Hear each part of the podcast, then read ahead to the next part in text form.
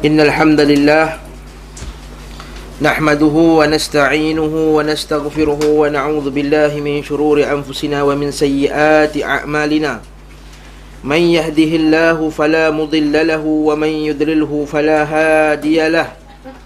وأشهد أن لا إله إلا الله وحده لا شريك له.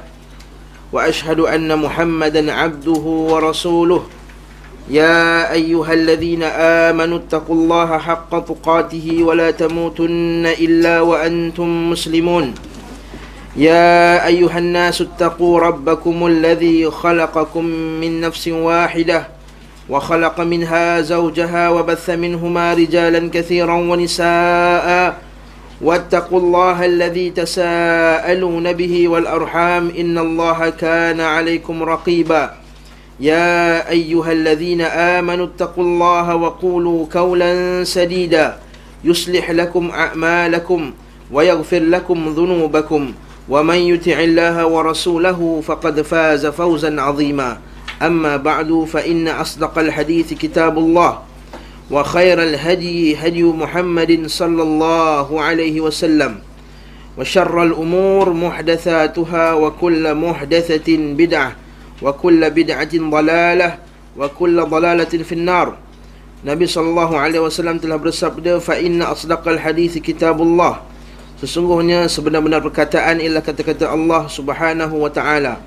Wa khairal hadi dan sebaik-baik petunjuk ialah petunjuk Nabi Muhammad sallallahu alaihi wasallam. Dan seburuk-buruk perkara ialah perkara yang diada-ada dari kecipta di dalam agama ini.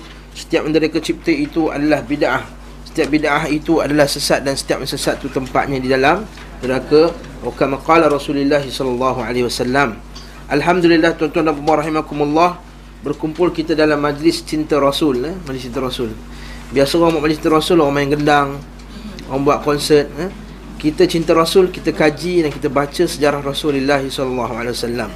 Cinta Rasul bukan cinta seperti cinta pada orang lain mungkin cinta kita kepada isteri kita kepada kekasih kita kita akan buat sajak kita akan buat lagu kita akan buat syair.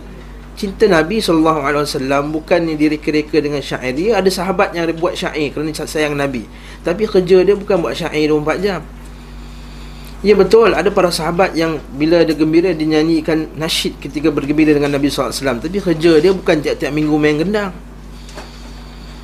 Kerja dia ialah dia mengaji hari Nabi SAW Kerja dia dia mengkaji Mempertahankan Yang kita akan tengok dalam kitab ni Apa yang sepatutnya tanggungjawab kita kepada Nabi SAW Kita berhenti pada muka surat 29 Diwajibkan kepada para hamba Untuk mentaati Rasul SAW Dan kita dah baca perenggan pertama Betul tak?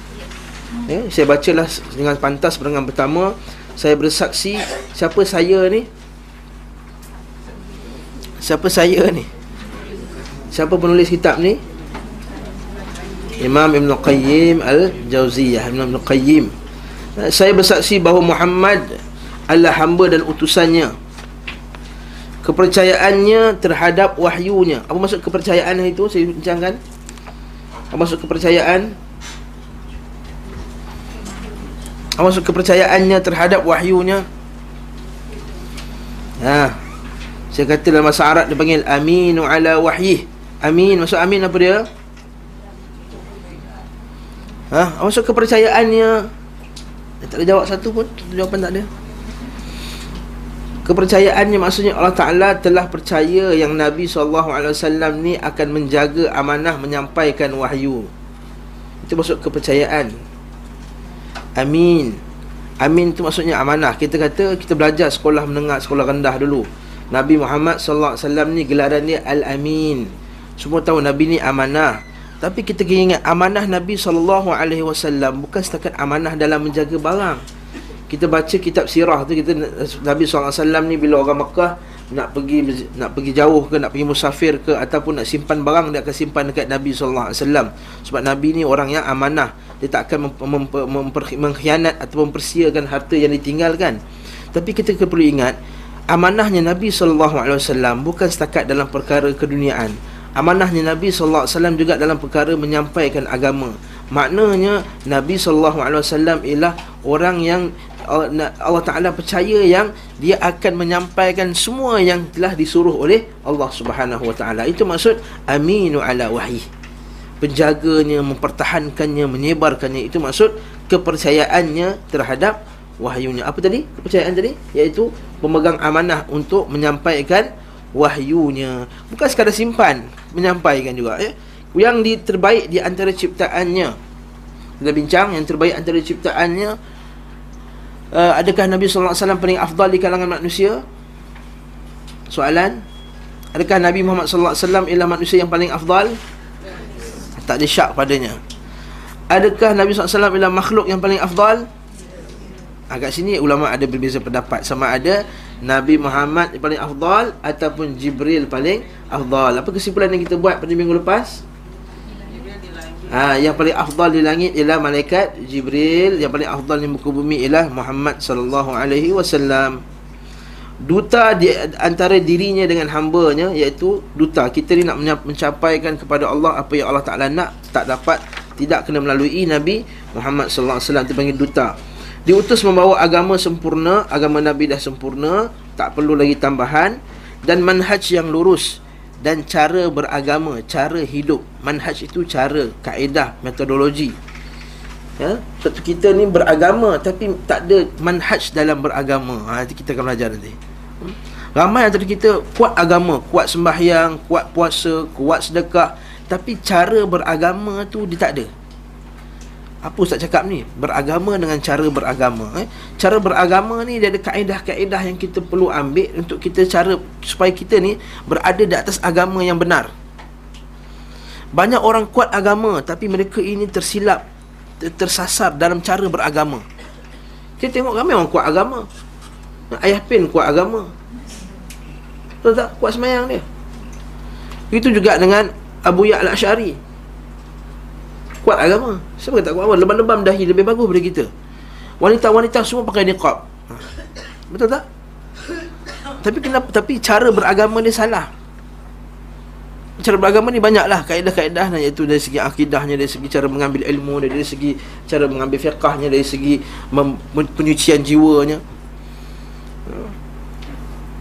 Dipanggil manhaj. Yang ini perlu diketahui oleh setiap orang. Hmm? Banyak orang yang tahu agama tapi tak tahu cara beragama. Nanti kita akan tengok nanti insya-Allah. Allah Subhanahu taala mengutusnya sebagai rahmat bagi semesta alam, rahmatan lil alamin. Rahmat kepada manusia, rahmat kepada binatang dan rahmat kepada tumbuh-tumbuhan. Rahmat kepada manusia, kepada muslim dan yang kafir. Macam mana rahmat kepada yang kafir? Dengan keadilan yang ditegakkan oleh Islam. Rahmat kepada orang Islam, makruf kita dapat hidayah daripada Nabi Muhammad SAW, dapat petunjuk, dapat masuk syurga, dapat jalan yang lurus, dapat kehidupan yang baik di dunia dan di akhirat. Ini rahmat bagi orang yang beriman. Bagaimana pula rahmat bagi orang yang kafir? Rahmat bagi orang kafir bila tertegaknya agama di muka bumi Allah ini, orang kafir pun mendapat kebaikan daripada agama Islam ni. Kita lihat pembunuhan yang berlaku dalam sejarah Islam, pembunuhan orang kafir tak sampai beberapa ratus ribu orang saja. Tetapi bila dunia ini diperintah oleh orang kafir Semenjak runtuhnya kerajaan Islam Lihat jutaan manusia yang mati Lepas saja kerajaan Islam jatuh Lihat berapa juta orang mati dalam perang dunia pertama Perang dunia kedua Di Iraq Di Syria Dan semua ini kita kata adalah kesan kerana dunia ini tidak diperintah dengan pemerintahan Islam yang yang adil sebab itulah Nabi Muhammad wasallam kata umirtu an uqatilan nas. Aku disuruh untuk memerangi manusia sehingga mereka menyaksikan bahawa tiada Tuhan yang disembah melainkan Allah. Betul dalam Islam, peperangan dalam Islam bukan hanya uh, kita kata uh, nak menyebarkan agama Islam, tidak. Bukan itu semata-mata. Ialah untuk menegakkan keadilan kerajaan Islam, apa hukuman Islam, hukum Islam. Ha, sebab itulah bila dalam agama Islam tu bila datang ke negeri kafir dia kata sama ada kamu masuk Islam dan kalau tak masuk Islam apa dia? Kamu menerima hukum Islam dan kamu membayar jizyah. Nampak tak? Sebab apa yang yang dipentingkan dalam tu ialah bagaimana negara itu diperintah dan ditakbir dengan cara-cara Islam yang menyebabkan masyarakat semua mendapatkan keamanan, keadilan dan juga hak-hak mereka yang telah diletakkan oleh Allah Subhanahu Wa Taala.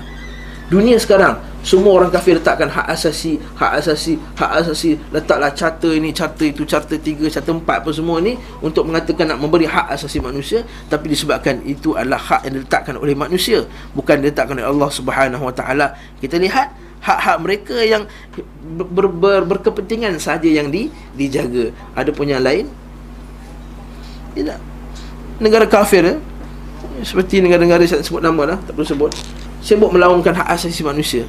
Sedangkan syarikat-syarikat garasi mereka lah yang membayar pekerja-pekerja di Bangladesh di India dengan bayaran 3 dolar satu hari 2 dolar satu hari sebagai gaji. Di negara ini dia bukan main lagi dekat negara dia bila tengok negara orang lain dia cuma dia kata oh kita ni uh, child labor apa semua rupanya syarikat-syarikat dia yang besar di Bangladesh di India dan Indonesia tu membayar kanak-kanak untuk menjahit kasut-kasut kita yang kita pakai kasut Nike kasut Adidas apa semua tu kita kata ini hipokrit. Bila dunia diperintah oleh orang kafir, dia diperintah oleh orang yang hipokrit. Sebab tu kita kata rahmat semesta alam, rahmat kepada binatang juga. Nabi kata idza zabahtum fa ahsinu. Bila kamu sembelih, elokkan persembelihan kamu. Ini orang kafir kata itu kejam. Patutnya tidak dilakukan di sekolah-sekolah sekarang. Kita kata ini, kita kata sepatutnya orang Islam tak perlu bersifat apologetik. Mereka kata, okeylah kita buat kat luar. Tidak, kita sembelih depan dia lagi. Kata ini cara yang benar, cara kamu membunuh binatang yang benar yang elok yang mungkin kita, kita tak bunuh depan orang Hindu ya sensitif tapi kita di tempat-tempat kita orang Islam kita cara ini patut dalam video tu kita tunjuk dalam YouTube ini cara yang benar kamu bunuh binatang. Ini cara yang paling ihsan kepada binatang. Daripada cara kamu pakai elektrik kalau cara kamu tembak dia apa semua. Dan kita kata ini cara paling ihsan. Berapa, berapa saat je binatang dia mati?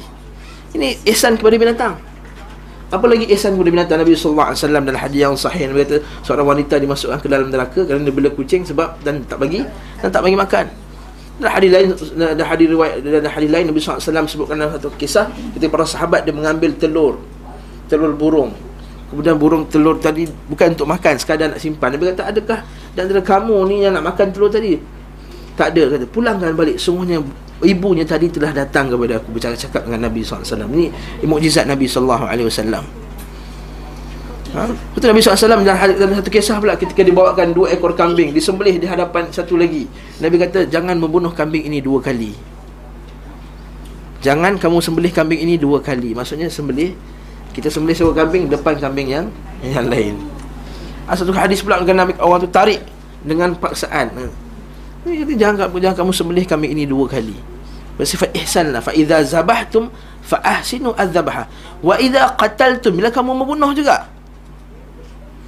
Fa ahsinu qatalah maka elokkan cara membunuh kamu. Ai cara bunuh pun elok kan? Macam mana cara bunuh yang elok? Bila kita jatuhkan hukuman bunuh ke atas pesalah-pesalah kita tak gunakan kerusi elektrik kita tak gunakan cara-cara yang kita gunakan cara yang Islamik kita, cara pancung hmm? fa ahsinu aqatalah Betul dalam Islam kata fa uh, fadar berriqab maka hendaklah dibunuh dipukul di, di dipancung di leher. Ini ihsan kepada manusia. Ya, kepada kepada manusia dan juga kepada binatang dan juga kepada tumbuh-tumbuhan. Kita lihat ketika haji dan umrah, kan kita tak boleh buat apa? Tak boleh apa? Petik pokok kan? Nampak itu satu ihsan kepada Islam. Bayangkan kalau 5 juta umat Islam semua petik pokok. Apa jadi kat pokok kat Mekah? Dah dah pekat Mekah tu kurang pokok Semua petik lagi ha? Kita kata ni ihsan Ihsan dalam Islam ini kita kata Rahmat semesta alam Imam bagi orang yang bertakwa Dan hujah bagi semua ciptaan Allah subhanahu ta'ala mengutusnya pada masa kevekuman Rasul Ala fatrah Vekuman tu dalam bahasa Arab Fatrah. Ala fatrati minar rusul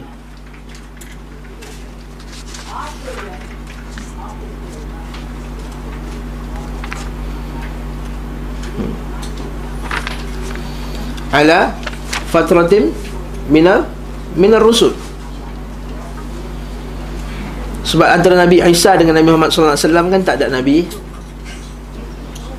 Ha antar vacuum lah vacuum vacuum tu maksud tak ada ruang tak ada tak ada apa-apa kat situ udara pun tak ada kat situ jadi vacuum maksud tak ada apa-apa kosong bukan vacuum rumah tu vacuum ruang yang vacuum dia panggil Maksudnya antara Nabi Isa AS dengan Nabi Muhammad SAW tidak ada tidak ada anbiya.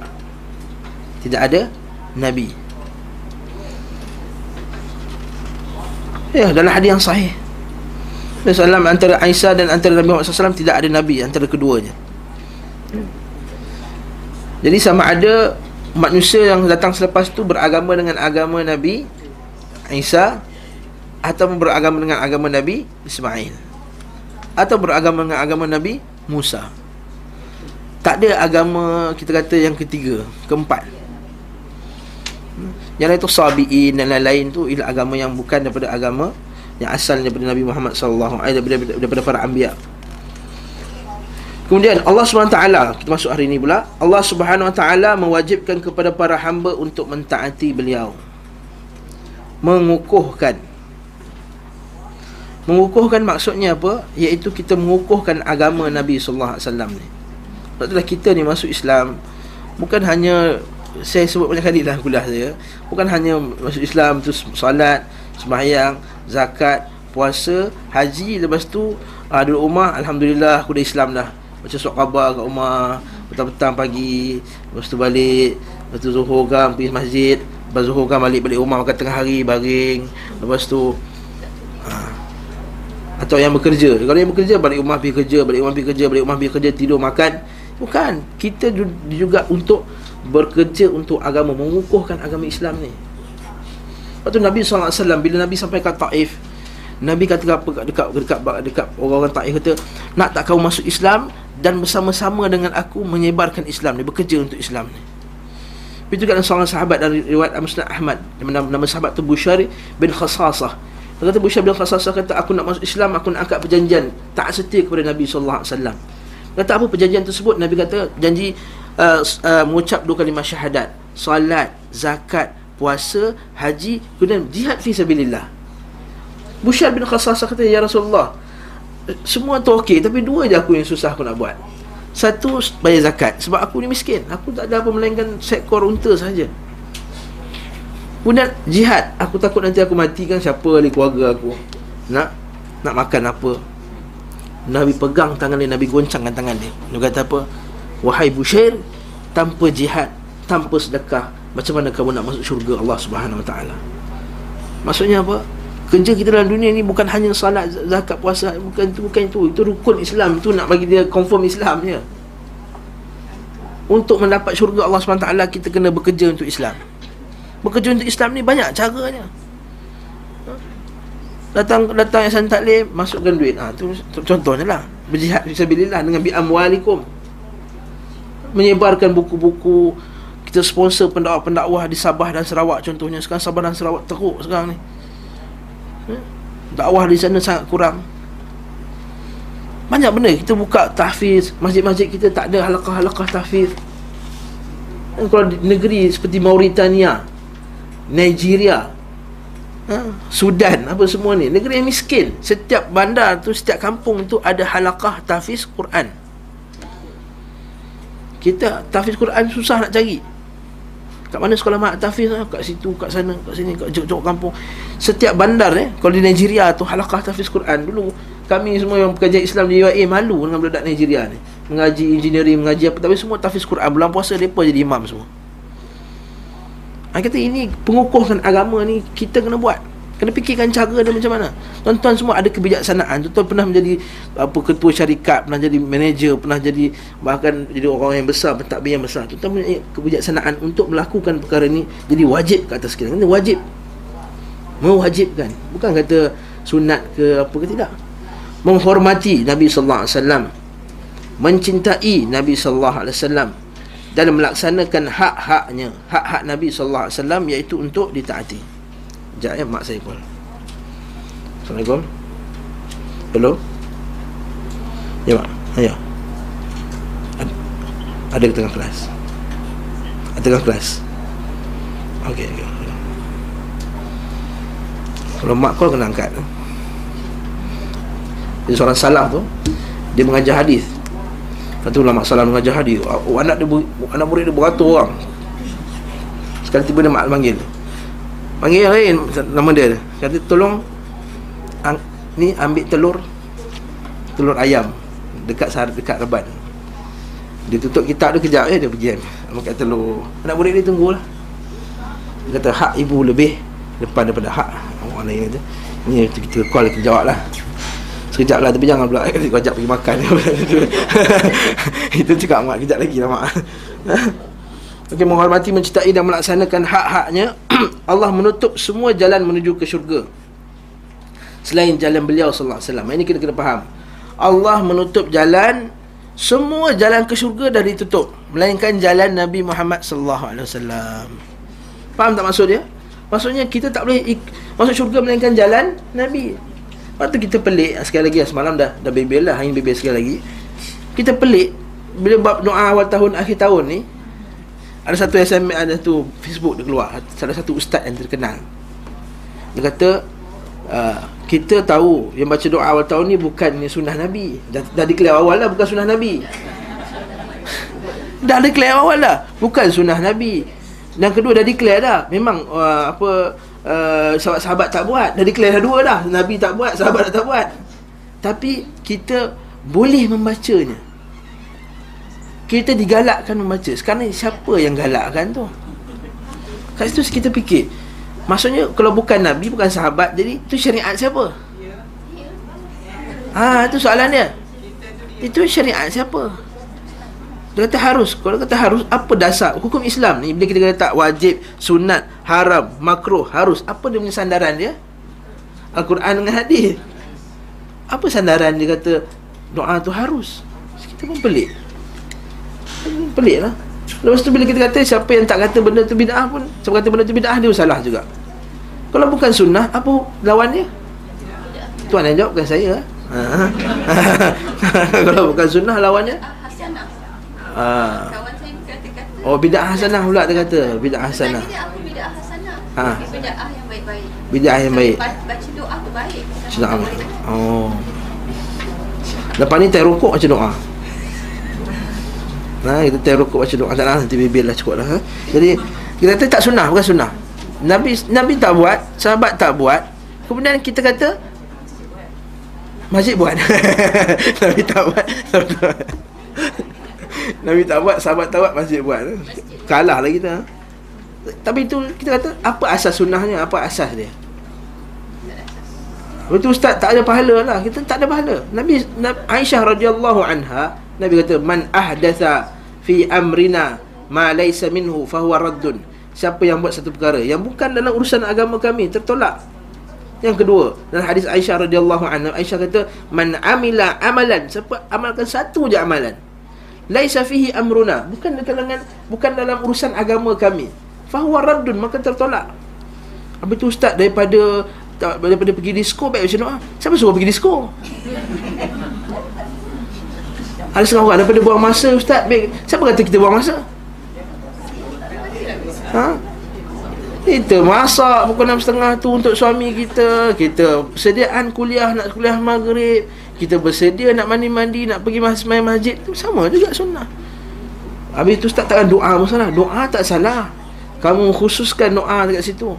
Lepas ni kalau semua orang boleh khusus khususkan Saya pun khususkan? Lepas ni kita buat doa hari Khamis Doa hari Isnin Doa hari Jumaat Doa hari Rabu Doa pukul 5 Doa pukul 4 Doa pukul, pukul 3 Kata kami jom kita berkumpul di masjid Doa apa ni? Doa pukul 5 ha? Asal doa pukul 5? Yelah Tuan guru saya kata ada doa pukul 5 Eh mana kamu dapat ni? Guru aku wali tau ha.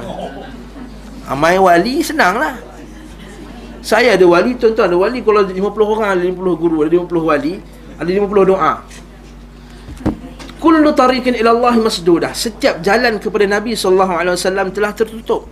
Melainkan jalan Nabi Muhammad sallallahu alaihi wasallam.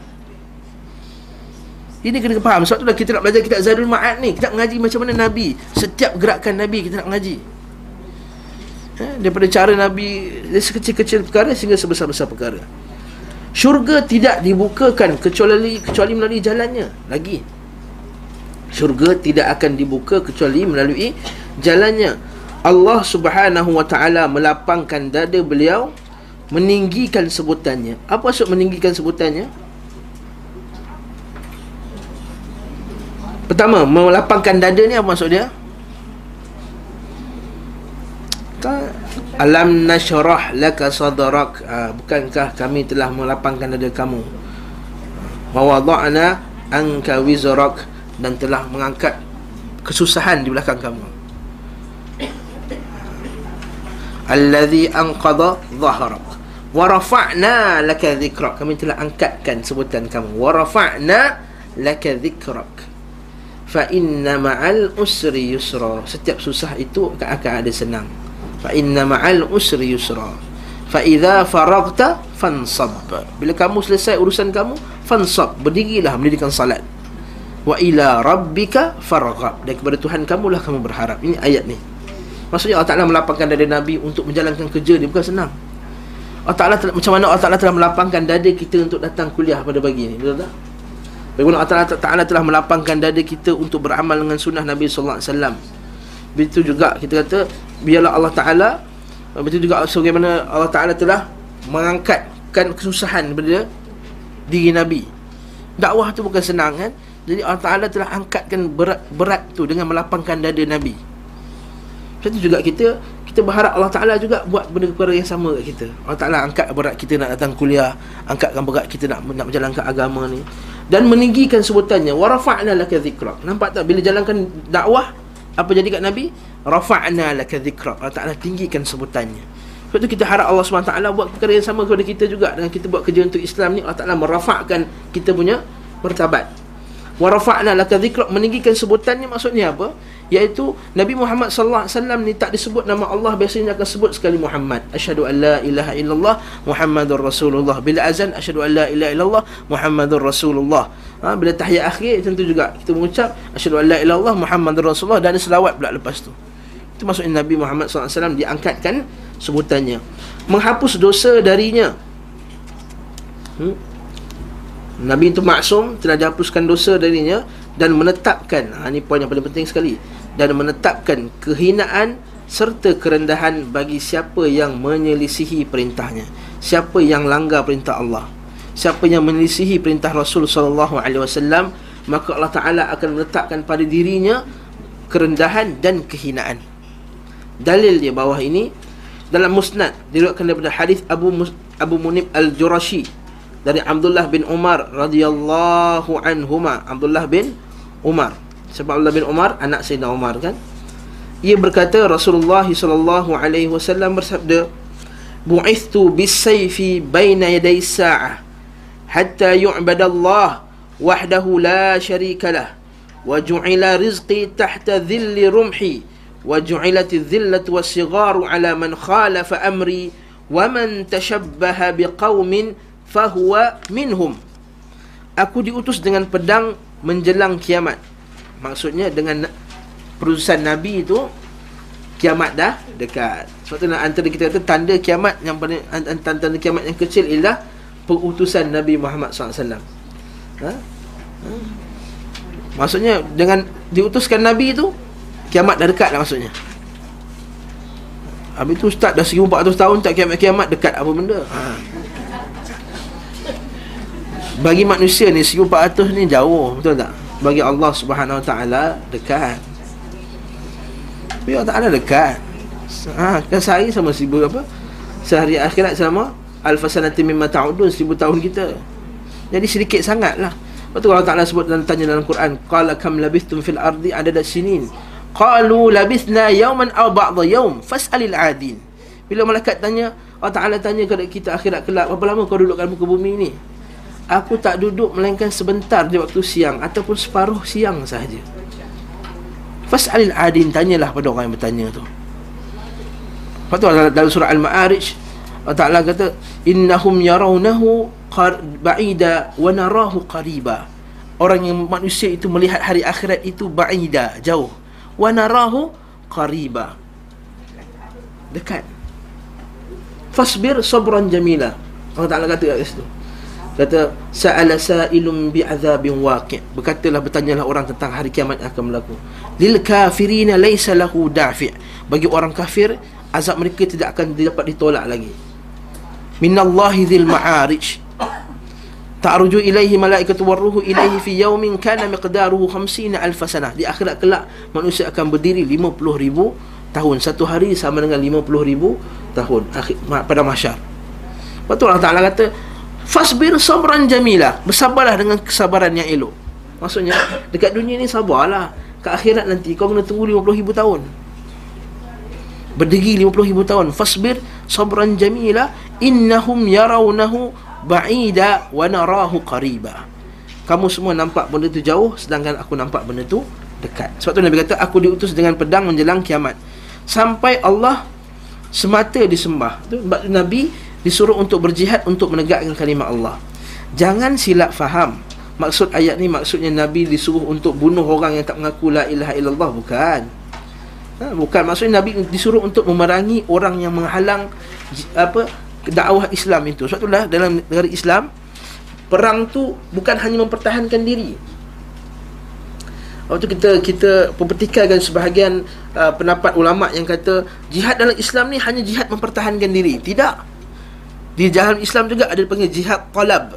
Jihad talab ni maksudnya kita jihad keluar, iaitu kita keluar ke negara-negara orang kufar dan minta dia tunduk kepada hukum Islam. Kita datang negara mereka bukan nak ambil emas mereka, bukan nak ambil minyak mereka, bukan nak ambil tanah mereka. Tidak. Dalam Islam bila masuk kat negara kafir tu bukannya kita ambil semua harta mereka. Ya, sebahagiannya jadi harta zakat, tapi mereka boleh terus jalankan dia punya ekonomi masing-masing. Seperti mana yang Sayyidina Omar buat Dia masuk, dia tak ambil tanah tu Dia bagi balik ke dekat orang-orang asal kampung tersebut. Tujuan kita bukan macam tujuan orang kafir masuk negara Islam. Ha, God uh, God pula God kambing. God ha, God Gospel and glory kan? Dia, dia, dia, dia, dia nak sifatkan God kambing. Nak ambil kambing buat apa? Tapi ada juga orang ambil kambing betul tak? Orang kafir dulu Atuk saya kata Jepun datang kambing boleh ambil juga. Kita kata-kata kat sini Bukan itu bukan tujuan perang dalam Islam. Sebab tu kita kata Islam nak menyebarkan keadilan. Sebab tu kita kata bila Islam masuk Aku disuruh untuk memerangi manusia Sehinggalah mereka ni mengucap la ilaha illallah. Tapi kalau tak nak mengucap Dia bayar jizyah Dia bayar cukai. Bayar cukai macam biasa. Dalam negara kita pun kita kena bayar cukai. Kat mana zalimnya? Tapi yang penting dalam negara tu Ditakbir dengan hukum Hukum Islam. Itu yang kita nak tak ada sekutu baginya, tak ada syirik baginya. Rezekiku dijadikan di bawah bayangan tombakku. Apa maksud dia? Rezekiku dijadikan di bawah bayangan tombak. Apa benda lah ni? Letak tombak ada bayang-bayang keluar rezeki. Kan maksudnya rezeki tu datang daripada harta rampasan perang. Ha. Sebab tu lah dulu pernah satu syekh dia tanya, apakah harta yang paling halal sekali dalam dunia ni? Yang paling halal. Soalan ni macam kata, apa harta yang paling halal? Apa harta yang paling halal? Yang Allah Ta'ala dah declare dah confirm, confirm halal. Ha?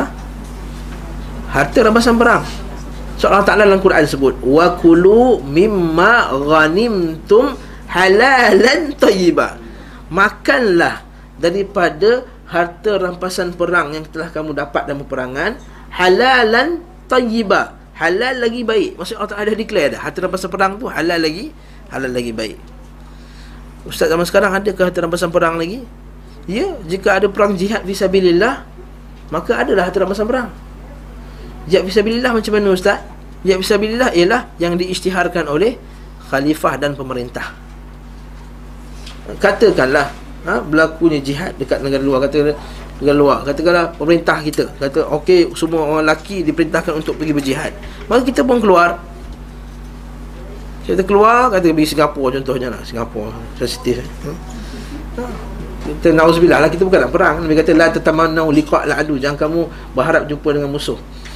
Jihad maka harta rampasan perang tu kita boleh ambil. Apa yang ada pada badannya handphone dia apa semua iPad apa semua kita boleh ambil.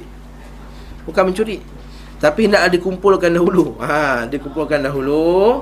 Lepas tu baru dibahagi-bahagikan. Satu per lima bagi kat negara Islam Bagi-bagi Baki-baki tu baru bagi kepada Para tentera. Kalau tidak Kalau masuk poket mereka dulu Nanti takut jadi apa? Al-Ghulul. Dalam Islam dia panggil Al-Ghulul. Al-Ghulul. G-H-U-L-U-L Kalau rumi dia lah. Kalau jawi dia Ra Rin Ra pula. Rin Lam Waw Lam Ghulul. Nabi kata maka lin nabiyyin an yaghul. Wa man yaghlul ya'ti bima ghalla yaumil qiyamah. Tidak boleh seorang nabi itu mengkhianati harta rampasan perang. Laku dalam hadis Nabi SAW Seorang lelaki itu Dia tengah turunkan barang Daripada unta Nabi Kemudian dia ni dipanah Mati Lalu orang kata Syahid Syahid Syahid dia ni Nabi kata Tak Bal huwa finnar Bahkan di dalam neraka Terkejut para sahabat radhiyallahu anhu Orang ni ikut perang dengan kami Dia dapat masuk neraka dia kata apa? Sesungguhnya dia tu ambil harta rampasan perang sebelum dibahagi-bahagikan. Jadi para sahabat yang terambil tali kasut tu Dia keluarkan tali kasut satu Dia berkata satu tali kasut dari neraka Seorang lagi keluar dua tali kasut Dua tali kasut dari neraka ha, Semua dah takut ha? Maksudnya ada yang terambil sikit-sikit tu kan Jadi kita kata ini hulul Siapa yang datang hulul ni Maka dia akan tanggung hulul dia hari akhirat kelak ha? Akan diberatkan Ulama samakan juga hulul ni dengan orang yang Mengkhianati harta rakyat. Ha? Mengkhianati harta rakyat. Ha? Orang bagi dia suruh buat masjid. Masjid tu harga dia 4 juta je. Ha, Tapi dia Dia buat dengan harga 2 juta. Lagi 2 juta dia makan. Ha, Ini contohnya kulul Itu maksud jadi Rezekiku dijadikan bawah bayangan tombakku. Maksudnya rezeki itu datang daripada Peperangan. Dijadikan kehinaan. Ha, Ini poin kita dalam yang kita nak Ini kita mahalus syahid Maudi'un istidlal Tempat kita ambil dalil Dijadikan kehinaan dan kerendahan bagi siapa yang menyelesihi perintahku. Barang siapa menyerupai sesuatu kaum, maka ia termasuk dalam golongan tersebut. Ha, ini poin yang penting. Kita dilarang untuk bertasyabuh dengan orang kufar dan melarang untuk meniru-niru orang kafir. Habis tu ustaz kalau kita pakai seluar ni tak meniru orang kafir ke ustaz? Ha, macam mana? Saya pun pakai seluar. Kita pakai iPad Orang pakai orang kafir pakai iPad dulu Ha? Dari segi ibadah hmm, 20% ha? 5 per 10 markah Lagi Pakaian Sebahagian saja markah Kita meniru-niru perkara yang menjadi lambang Sama ada agama budaya dan apa saja adat mereka yang tak ada kaitan dengan Islam ini yang tak boleh. Yang khas untuk mereka. Contohnya, ma'ruf bagi orang kafir, ma'ruf bagi orang kafir dia akan menyambut perayaan tahun baru. Okey? Itu budaya mereka menyambut hari Merry Christmas dan Happy New Year. Betul tak? Dia akan nyanyi We wish you a Merry Christmas Sambung lagu tu ha. ha. ha. Okay. And Happy New Year Sama-sama Happy New Year Ini perayaan orang kafir Jadi kalau kita pun sambut perayaan Satu hari bulan Januari Maka kita telah meniru-niru perkara yang Memang budaya mereka Yang ini tak boleh haram Bukan kata beragama Tak ada kena dengan agama pun New Year tu Meniru-niru mereka Haram. Haram eh? Maknanya haram. Wish mereka. Wish mereka haram. Birthday? Ha. Sama lah tiup kek apa semua tu. Bukan bukan sunnah Nabi lah. bukan bukan sekat sunnah. Meniru perbuatan mereka lah. Ha, buat kek lepas tu tegakkan lilin. Make a wish. Tutup mata. Ha itu confirm dia ikut orang kafir punya ha? ha? ada make a wish apa benda ha? letak lilin. Ini tiru tasyabbuh adapun meniru perkara yang uh, umum pada semuanya tak ada kena mengena dengan budaya dan, dan masyarakat mereka seperti pakai seluar. Orang Hindu pakai seluar Amerika pakai seluar orang Cina pakai seluar orang Islam pakai seluar orang Melayu pakai seluar. Maka tak ada nampak perbezaan kat sini. Dengan pakai seluar tu ni tak tak menampakkan kamu ni mengikut sesiapa. Satu Nabi SAW dia pakai selipar orang Rom. Kalau ikut kan? Kenapa Nabi tiru orang Rom ni? Tak Nabi pakai selipar orang. Sebab dengan selipar orang Rom ketika zaman tu tak menampakkan dia ni ikut. Nanti. Pakai seluar tapi kalau pakai seluar dengan fashion tertentu yang khas untuk orang kafir contohnya. Ah itu meniru ha, seperti kalau semua time dia bagi kita pun bagi time dia kecil kita pun kecil. Macam budak-budak sekarang kan. Dia pakai seluar ketat. Lepas tu atas atas lutut. Dia main shuffle tu kedengang kedengang kedengang kan. Betul tak? Ha kan? Ketat tu. Ha tak boleh sama juga potongan rambut potongan rambut secara umumnya macam kita pakai sekarang ni alhamdulillah tak ada apa-apa Orang kafir pun botak, saya pun botak. Orang kafir sikat tepi, kita boleh sikat tepi. Orang semua umum. Tapi bila orang kafir dia buat khas satu rambut, khan, pang. Kita pun tiru. Kat sini dah tasyab, tasyabuh. Ha. Sebab itulah bila ulama kita tanya, bab apakah hukum warna rambut untuk wanita dan orang uh, wanita dan orang lelaki? Kita tahu hukum warna rambut hukumnya harus. Harus. Boleh warna rambut. Tetapi dia letak satu syarat dengan syarat tidak tasyabuh dengan kufar katalah suami kata kat isteri dia I nak you saya sekali jadi blonde lah ha. Nak juga tengok blonde Macam Scarlett Johansson tu kan ha, Chun ha. Tahu Ustaz ha. Kita baca surat khabar juga eh. Nak juga putih tu Blonde tu. Ha, Jadi Okey tak apa. Blonde Kita pun blonde lah kat rumah Tapi Kita pakai tudung kan Kat rumah. Kat luar tak ada lah. Boleh. Boleh. Tak ada masalah. Dengan chemical yang kita tak tahu. Itu kalau campur gimana Saya saya bagi umum colour Tak kisahlah colour apa. Oh. Kita ada inai yang warna kuning kan? Pernah tengok tak orang Hindustan pakai? Inai warna kuning ada Inai warna merah ada. Ada. Ha Ha. Dengan syarat-syarat tertentu lah Dengan kaedah dia pertama Benda colour tersebut Dia tak menghalang air wuduk. Kita tak pakai alat-alat yang Saya cerita umum Ada pembahan tu Tuan-tuan buat-buat sendiri Pandai-pandai lah Bahan apa nak pakai. Ha? Saya kata nak colourkan je Seperti Alamak dah ni tak boleh sebut Produk ni Produk ni Iklan ni. Ha? Macam setengah-setengah barang tu Dia dah kata dah Barang-barang dalam ni Telah dihalalkan oleh Jakim. Jakim. Dapat cop halal. Boleh tak pakai? Pakai lah. Tapi jangan tersyabuh. Jangan tersyabuh dengan Kufar ha, Balik ni ah, Kau tak, kau tak nak biarlah Kalau tak rasa tak, tak ikut Tak apalah Biarlah macam tu colour tu. Yang ni kalau suami nak lah. Hmm, Suami nak. Soalan tanya Ustaz Ali eh, tanya saya. Barang siapa menyerupai suatu kaum Maka ia termasuk golongan Golongan mereka. Sambung balik. Tak apa, okay, cukup cukup. Cukup tu cukup. Kita sambung kita. Kalau tak nak color sudah. Dah, tak payah color hilang. Da' ma yaribuka ila ma la yaribuk. Kata hadis Nabi SAW Tinggalkan perkara yang kamu ragu-ragu Kepada perkara yang kamu tak ragu-ragu Habis cerita Kalau, kalau ragu-ragu dengan statement saya tadi Tak payah color, biar Sebagaimana kehinaan ditetapkan bagi orang yang menyelisihi perintahnya Maka kemuliaan ditetapkan pula bagi orang yang mentaati dan mengikutnya? Yang lawan lah Kalau Allah Ta'ala sebut Kehinaan bagi orang yang langgar Perintah Nabi Maka Allah Ta'ala akan ada kata Kemuliaan bagi orang yang ikut Nabi SAW Wala tahinu wala tahzanu Wa antumul a'launa In kuntum mu'minin. Janganlah kamu bersikap lemah. Nah, itu kita ikut sunnah. Jangan kita ikut sikap lemah. Ada setengah orang bila dia ambil ikut sunnah dia rasa macam uh, lemah. Bila orang herdik-herdik dia dia rasa malu. Bila depan orang tak nak ikut sunnah. Tak apa kita ikut sunnah. Hmm? Ada setengah orang dia bila depan orang bila kata aku ikut sunnah Nabi dia rasa malu. Kadang-kadang nak pergi solat pun malu kadang-kadang. Nak bagi tahu orang saya nak solat pun malu. Ha, kita kadang-kadang itu sikap kita. Terutama sekali bila kita bertemu dengan orang yang kononnya lagi hebat daripada kita orang kafir apa semua kita rasa tak kita ah, kita kata izzah kita dia izzah panggil izzatul islam. Kita bangga dengan kita punya keislaman kita.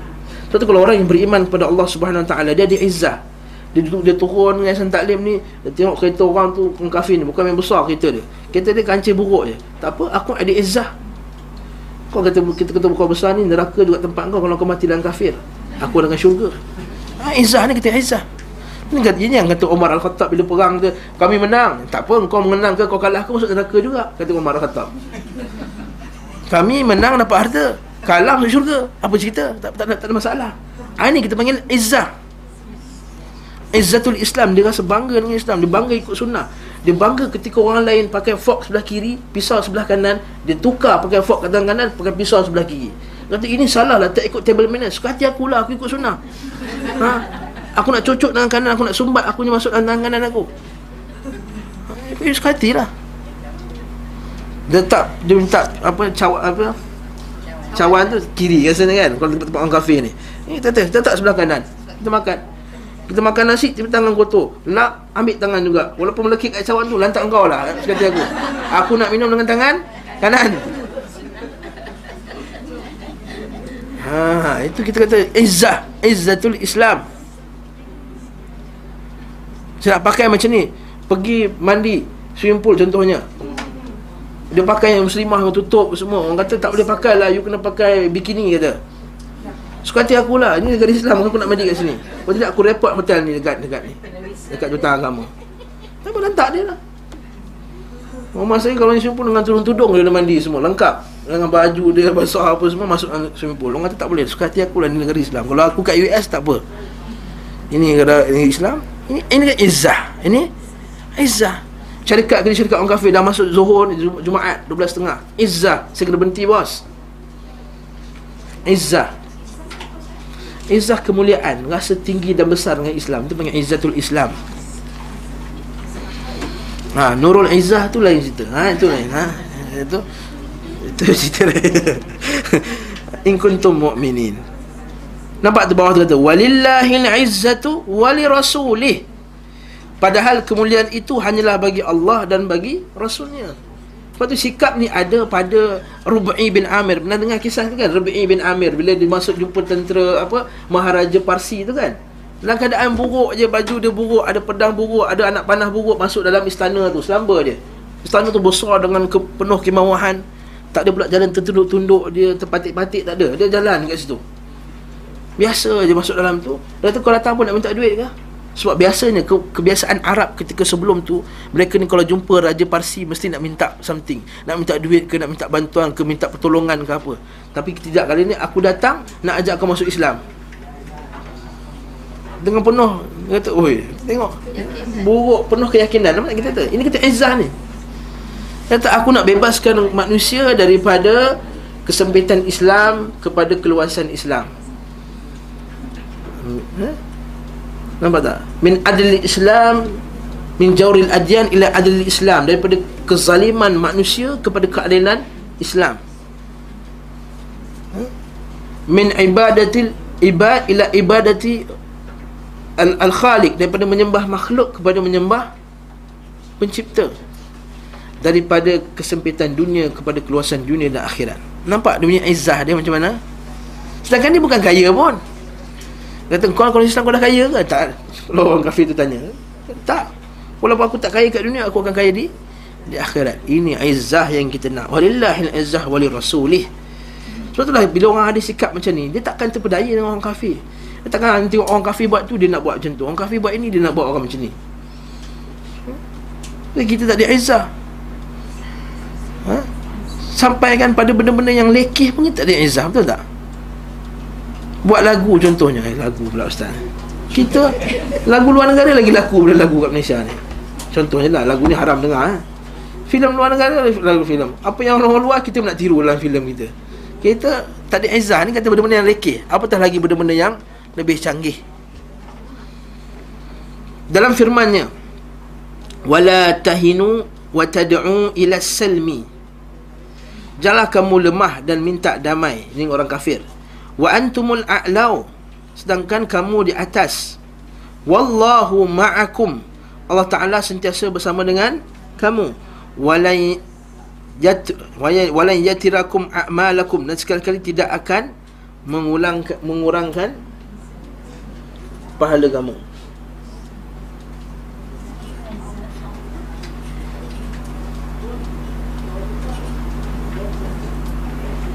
Hmm. Dan firmannya Ya ayuhan nabiyyu hasbukallah Wa manittaba'aka minal mu'minin. Wahai sekalian Nabi Cukuplah bagimu Allah Dan orang-orang yang mengikuti kamu Di antara orang-orang mukmin. Okey. Dalam perenggan yang akan datang ni Lebih kurang 3-4 perenggan ni Dia akan bincangkan masalah ayat ni.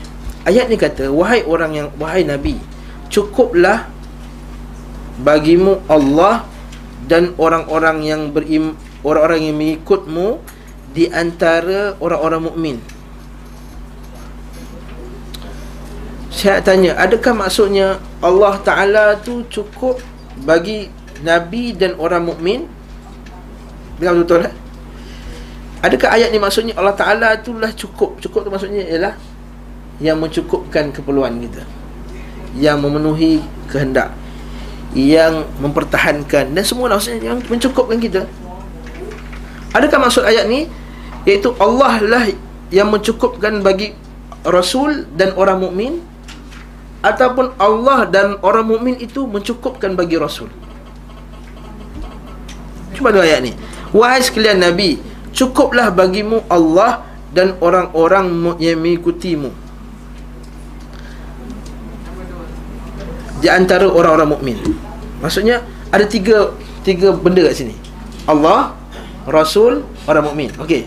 Ayat ni kata, "Wahai Nabi, cukuplah bagimu Allah dan orang yang mengikutimu." Adakah maksudnya Rasul ini akan merasa cukup dengan Allah dan orang mukmin? Ataupun Allah ataupun Rasul dan orang mukmin itu Allah yang tak nak cukupkan. Yang kedua tu kan? Yang kedua tu yang betul. Maksudnya ayat ni memang ayat ni tukar terbalik sikit ya. Ha, ayat tu ayat bahasa Arab ya, ayat usul bahasa Arab. Ayat nak bagi tahu bahawa wahai orang wahai Rasul, aku ini cukup bagi kamu dan orang yang mengikuti kamu. Ha itu poin dia. Ya. Kalau tidak nanti takut nanti kalau kita kata wahai rasul, aku Allah dan orang mukmin akan mencukupkan kamu. Jadi kat sini ada masalah. Apa masalahnya? Makhluk yang mencukupkan keperluan makhluk yang lain. Ayat ni tak boleh.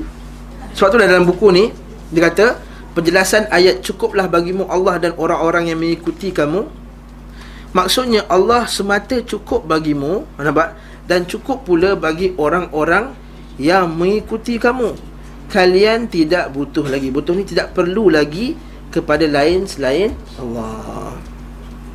Okey. Bawah tu pertama dan kedua tu itu kita biarkan. Langkah satu dalam bahasa Arab. Yang kita buka surat pusat 32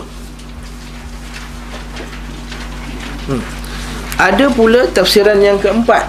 Namun salah dari segi makna. Kita ambil yang salah terus eh Tafsiran ini mengatakan bahawa Lafaz man bermakna masuk rafa' Disambung dengan kata Allah. Itu bahasa Arab lah Maka makna ayat tersebut adalah Cukuplah bagi Allah Dan para Cukuplah bagimu Allah dan para pengikutmu. Ha, Ini kita kata salah tadi. Meski tafsiran ini pernah dilontarkan oleh sebahagian manusia. Nampak? Ada sebahagian ulama' pernah bagi pendapat macam ni. Akan tetapi ia adalah kekeliruan yang Yang nyata Tidak boleh memahami ayat dengan makna demikian.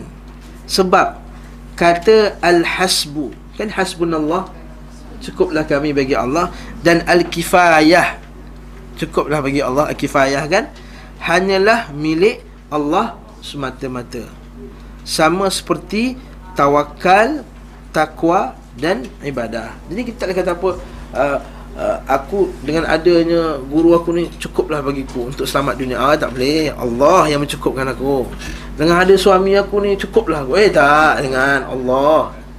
Suami aku yes bagi aku makan bagi aku minum bagi rezeki bagi pakaian bagi kereta bagi apa semua. Tapi yang mencukupkan aku ialah Allah. Ha, itu istilah dia. Sebab kita akan tengok dalam beberapa poin kat sini kita akan lihat bahawa banyak ayatnya Allah Taala sebut dalam Al-Quran yang dikata Allah dan Rasulnya memberi Allah dan Rasulnya memberi. Tetapi cukuplah Allah yang beri kami kecukupan. Ha? hanya Allah Taala saja yang beri kami kecukupan. Apa dalilnya? Tengok bawah ni. Allah Subhanahu Wa Taala berfirman wa in yuridu an yakhda'uka fa inna hasbaka Allah. Huwa alladhi ayyadaka binasrihi wa bil mu'minin nampak tak? Kalau tak kata apa? Jika mereka bermaksud hendak menipumu wahai Muhammad maka sesungguhnya cukuplah Allah sebagai pelindungmu. Nampak tak? Cukup Allah sebagai pelindung. Tetapi baca ayat lepas tu. Huwa alladhi ayyadaka. Dan dialah yang telah tolong kamu dengan pertolongannya. Dan dialah yang mengukuhkan kamu dengan pertolongannya dan dengan orang-orang yang beriman. Nampak tak? Dalam bab pertolongan Allah Taala kata pertolongan aku dan pertolongan orang yang beriman. Tapi dalam bab cukup Allah Taala cukup. Siapa yang bantu nabi? Allah bantu orang yang beriman bantu nabi. Tetapi yang mencukupkan? Allah. Nampak tak ayat ni? Cantik. Jadi kita tanya akidah ni. Allah membedakan perkataan al-hasbu cukup dengan takyid pengukuhan pertolongan tadi. Dia menjadikan al-hasbu kecukupan itu hanya untuknya semata-mata dan perkataan takyid pertolongan tadi untuknya yang direalisasikan dengan pertolongannya dan juga hamba hambanya. Allah Ta'ala memuji orang yang bertauhid dan bertawakal di antara hamba-hambanya kerana mereka telah mengesakan Allah dalam hal al-hasbu. Dalam hal cukup. Sebab tu kita ni bila ada kesusahan kita sebut apa? Hasbunallah wa ni'mal wakil. Hasbunallah wa ni'mal wakil eh? Bukan macam setengah orang tawakal dia tawakal dia lah tu kan? Itu boleh juga. Tapi kita ucapkan Nabi yang ajar Nabi ajar hasbunallah. Wa ni'mal wakil. Bawa tengah highway accident apa ni kereta kita pancit. Tayar spare pun tak ada. Hasbunallah wa ni'mal wakil. Tapi jangan duduk macam tu juga telefon lah juga orang lain eh? Tolong. Nampak sebab pertolongan tu mak- mak- makhluk boleh tak? Boleh. Telefon lah 1-888-0000 tu highway plus punya nombor tu ha, nafal nombor tu kalau berhenti ke tepi highway kan tak ingat nanti bahaya. Jadi boleh tak telefon orang? Boleh. Pertolongan tu manusia boleh tolong. Sekali Alhamdulillah. Ha? Allah tolong. Pegawai plus pun tolong. Tapi cukuplah Allah sebagai pembantu kami. Ah cantik. Ini pun namanya Tauhid. Tu Allah Ta'ala sebut dalam Quran Alladzina qala lahumun nas Inna nasa qad jama'u lakum fakhshawhum Fazadahum imana Wa qalu hasbunallahu wa ni'mal wakil. Iaitu orang-orang yang mentaati Allah dan Rasul. Yang kepada mereka ada orang-orang yang mengatakan sesungguhnya manusia telah mengumpulkan pasukan untuk menyerang kamu.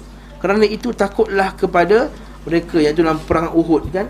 Bila perang Badar Islam menang bila perang Badar Islam menang maka timbul semangat membuat-buat di kalangan orang musyrikin nak kalahkan balik orang Islam jadi di situ semangat orang kafir musyrikin tu kuat. Kata aku nak balas dendam. Semua nak balas dendam.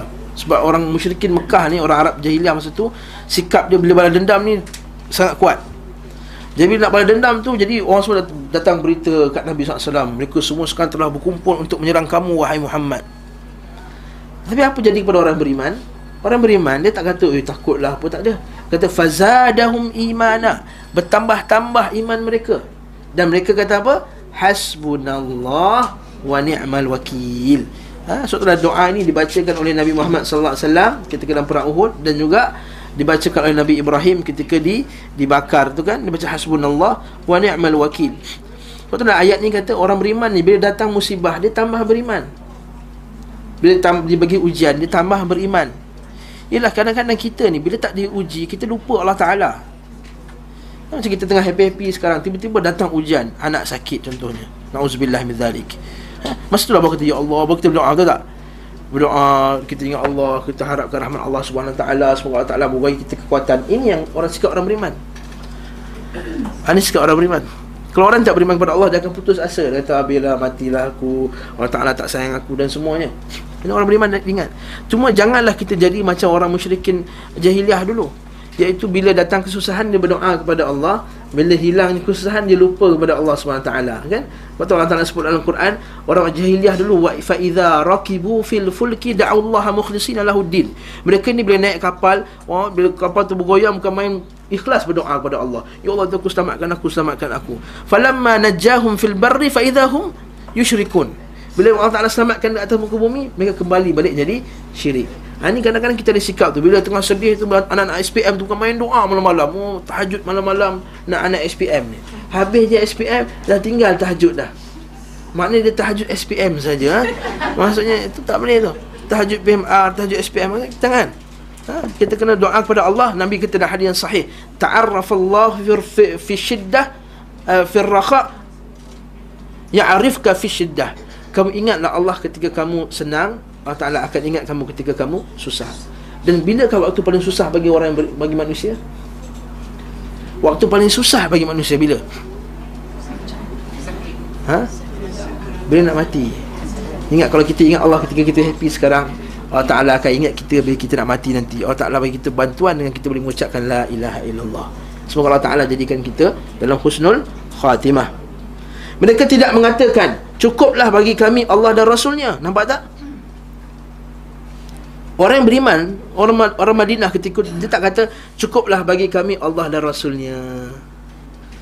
Sebab orang Sahabat masa tu faham Bab akidah ni. Yang memberi kecukupan hanyalah Allah. Ha? Sebab itulah kita Kita tak boleh dengar Kasidah-kasidah yang syirik ni.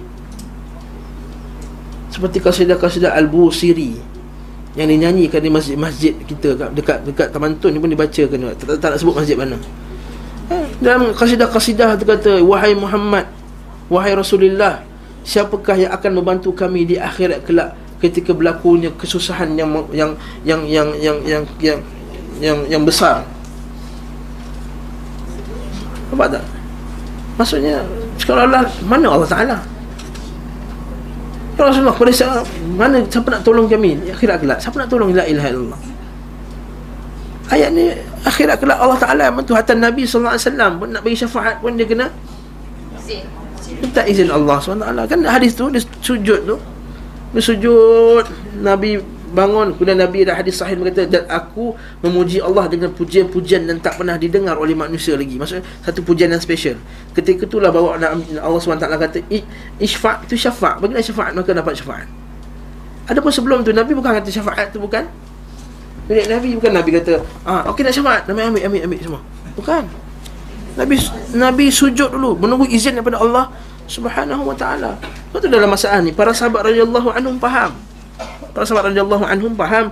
Lepas tu dalam masalah-masalah seperti ini seperti insya-Allah. Dia tak kata insya-Allah wa insya rasul tak. Kalau Allah dan kalau Allah dan Rasulnya berkehendaki tak pernah para sahabat cakap macam tu. Hmm. Dalam bab Allah Allah wa rasuluhu a'lam. Allah dan Rasul yang mengetahui. Itu dalam masalah agama. Dalam masalah kejadian alam kita tak boleh kata Allah wa rasuluhu a'lam. Mesti mana saya sebut dalam kuliah saya banyak kali Saya kata contohnya Besok hujan ke tak hujan? Allah wa rasuluhu a'lam. Tak boleh syirik. Allahu a'lam saja. Sebab itu bukan masalah Bukan masalah agama. Kalau masalah agama Ya. Allah wa rasuluhu a'lam Yes boleh Apa hukum uh, pernikahan uh, Sekian dan sekian gitu contohnya? Kan? Apa hukum pernikahan anak angkat dengan bapa angkat? Itu Allah wa rasuluhu a'lam. Ini tak ada masalah. Ini Masalah-masalah dunia tak boleh kata Allah wa rasuluhu a'lam. Sambung lagi. Bila perkataan mereka tercantum dalam ayat itu lalu Rabb Taala memuji mereka kerananya. Maka bagaimana mungkin Allah Subhanahu Wa Taala berfirman kepada rasulnya Allah dan pengikutmu cukup bagimu? Maksudnya itulah maksudnya dia nak Ibn Qayyim cuba nak bagi tahu takkanlah ayat tadi kata Allah dan pengikutmu cukup Allah tu dan pengikut kamu cukup bagimu Sementara para pengikut Rasul SAW sendiri telah mengesahkan Allah Subhanahu Wa Taala dalam hal hal itu. Mereka tidak mempersekutukan antara Allah Subhanahu Wa Taala dan Rasulnya dalam perkara al-hasb. Lalu bagaimana pula sehingga Rasulnya mempersekutukan Allah Subhanahu Wa Taala dan para pengikutnya dalam perkara tersebut? Sesungguhnya ini adalah hal yang paling mustahil dan paling batil. Ini nak jawab baliklah pada tafsiran yang salah tadi. Ini serupa dengan firman Allah Subhanahu wa taala dalam surah At-Taubah tu, "Walau annahum radu ma atahumullahu wa rasuluhu wa qalu hasbunallah sayu'tina Allahu min fadlihi wa rasuluhu inna ila Allahi raghibun." Jikalau mereka sungguh-sungguh redha dengan apa yang diberikan Allah dan Rasulnya kepada mereka. Dalam masalah apa ni? Dalam masalah surah At-Taubah ni berkenaan bila Nabi bahagi-bahagikan harta zakat tu, harta uh, harta rampasan perang tu ada sebahagian orang tak puas hati. Dia kata kat Rasulullah wahai Rasul berlaku adil lah laki lelaki tu siapa nama lelaki tu? Zul Huwaisirah nama lelaki tu apa? Zul Huwaisirah jangan letak nama anak dengan nama ni. Zul Huwaisirah dia kata adil ya Muhammad. Wahai Muhammad berlakulah adil. Dia berkata kalau aku tak adil siapa lagi adil? Allah Ta'ala dia suruh aku sampaikan wahyu. Takkan aku tak adil. Jadi Allah Ta'ala tegur lagi. Jikalau mereka sungguh-sungguh redha Dengan apa yang diberikan Allah dan Rasulnya kepada mereka. Nampak tak kat situ? Apa yang diberikan. Siapa yang beri? Allah dan Nampak? Dalam bab memberi Allah Ta'ala sebut Allah dan Rasulnya Perhati ayat ni betul Dan berkata Cukuplah Allah bagi kami Nampak tak? Bila bab cukup Cukuplah Allah bagi kami Tapi yang bagi tadi siapa? Allah Rasul yang bagi juga sebab Rasul yang bagi-bagikan harta tadi. Tapi bila bab cukup Allah Taala kata apa? Cukuplah Allah bagi kami. Nampak orang beriman. Maksudnya kita bila dapat rezeki kita tak kata Allah kerajaan ini tanpa kerajaan ini tak makan kita tak boleh. Jangan cakap macam tu. Yang beri kita cukup ialah Allah. Kita berterima kasih kepada kerajaan ke kerajaan Malaysia ni kerajaan Venezuela lah contohnya ini cerita pasal Venezuela ni ha? Kerajaan Venezuela kerajaan Venezuela Kerana memberi kami pencin Kerana memberi kami makanan Beras Tetapi yang beri kami kecukupan Ialah Allah subhanahu wa ta'ala ha. Akidah tu kena kena, kena betul ha? Menisbahkan rezeki nikmat itu kepada makhluk Adalah benda-benda yang boleh merosakkan iman. Dalam kitab Tauhid Syekh Muhammad Abdul Wahab Ada bab Iaitu menisbahkan rezeki kepada makhluk. Semata-mata tanpa ni matilah kita. Tanpa ini habis tanpa tanpa. Ha hati-hati sebut. Eh boleh merosakkan akidah. Ya mana mana cukuplah Allah bagi kami. Allah akan memberikan kepada kami sebahagian dari kurnianya. Dan demikian pula rasulnya. Nampak tak? Dalam bab memberi tadi sekali lagi Allah Taala sebut Allah akan memberikan kepada kami sebahagian daripada kurnianya dan demikian pula rasulnya. Maksudnya sekali lagi disebut Allah dan rasulnya akan memberikan kurnia. Tetapi sesungguhnya kami adalah orang-orang yang berharap kepada Allah. Ini bab harap pula. Nampak harap tu kepada siapa? Allah. Ini akidah ni. Ini akidah tauhid. Ar-raja harap itu adalah ibadah. Ibadah hati Sebab kita kita belajar dalam kitab-kitab akidah kita kata ibadah itu tidak boleh disalurkan kepada selain Allah tak boleh kita beribadah kepada selain Allah dan ibadah itu bukan hanya solat, sembahyang, zakat, haji tidak. Yang lebih penting daripada kesemua-semua ibadah itu ialah ibadah hati, takut, harap, redha, cinta, benci. Ini semua ibadah hati. Tawakal ibadah hati, rajak harap ibadah hati. Jadi harap itu hendaklah hanya kepada Allah Subhanahu wa taala. Itu yang kita nak. Ya betul kita boleh kata saya harapkan tuan datanglah kuliah saya harapkan juga betul tak? Saya harapkan tuan-tuan semua bacalah buku bila balik rumah nanti. Jangan datang hari Khamis depan baru nak buka buku ni pagi tu. Contohnya. Itu harap juga. Tetapi bukannya harapan yang sepenuh harapan. Bukannya sepenuh-penuh harapan pengharapan kepada sepenuhnya kepada benda tersebut. Pengharapan yang sepenuhnya hanya pada Allah Subhanahu Wa Taala. Nampak ayat ni inna ilallahi raghibun hanya kepada Allah. Nampak tak? Dimulakan ilallah dulu baru raghibun. Ini kita kata di kedepankan harful jar dulu. Siapa belajar bahasa Arab sepatutnya inna raghibuna ilallah. Kami ini orang-orang yang berharap kepada Allah. Raghibun orang yang berharap. Ila maksudnya kepada. Allah tu Allah lah. Patutnya ayat tu standard ayat kami orang-orang yang berharap kepada Allah. Tetapi diterbalikkan ke belakang kepada Allah kami berharap dalam bahasa Arab bila menterbalikkan objek menterbalikkan maf'ulun bih maksud nak perkhususan hanya dia sahaja yang kita harap. Macam mana kita boleh kita sebut? Iya ka na'budu. Patutnya ayat tu ayat standard na'budu iyyaka. Kami sembah kepada kamu. Tapi Allah Taala telah kedepankan objek maf'ul iaitu iyyaka na'budu. Hanya kepada kamu kami sembah. Untuk bawa makna apa? Hanya tu. Hanya tu perkataan hanya tak ada dalam ayat tu.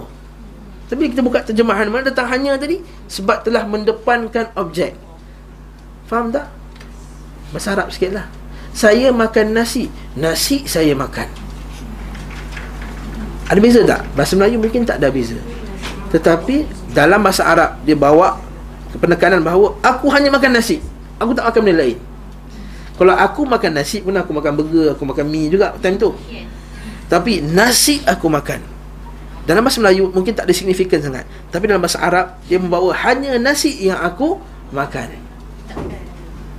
Satu kita boleh sebut inna lillah wa inna ilaihi rajiun. Kita tak kata inna rajiuna ila Allah wa inna rajiuna ilaihi.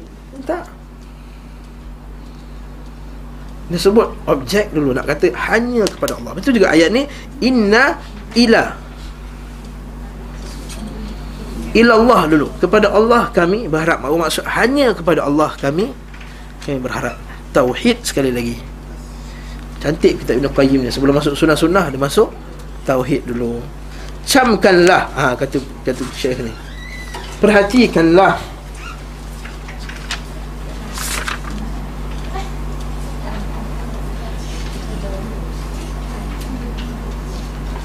apa sebut lah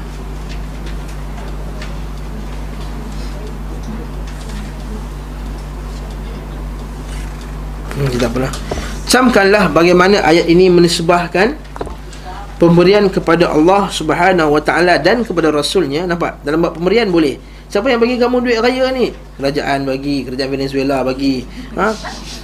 Contohnya kerajaan Venezuela yang bagi kata tak apa ya betul. Tapi Allah alhamdulillah kerajaan Venezuela telah beri saya duit raya lebih tahun ni kepada pegawai kerajaan Venezuela contohnya. Boleh? Ha, tapi tak boleh kata Oh kerajaan ni lah yang telah ha.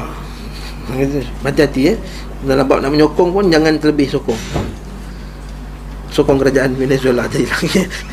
Sama seperti firman Allah subhanahu wa ta'ala Wa atakumur rasul fahuduh Nampak tak?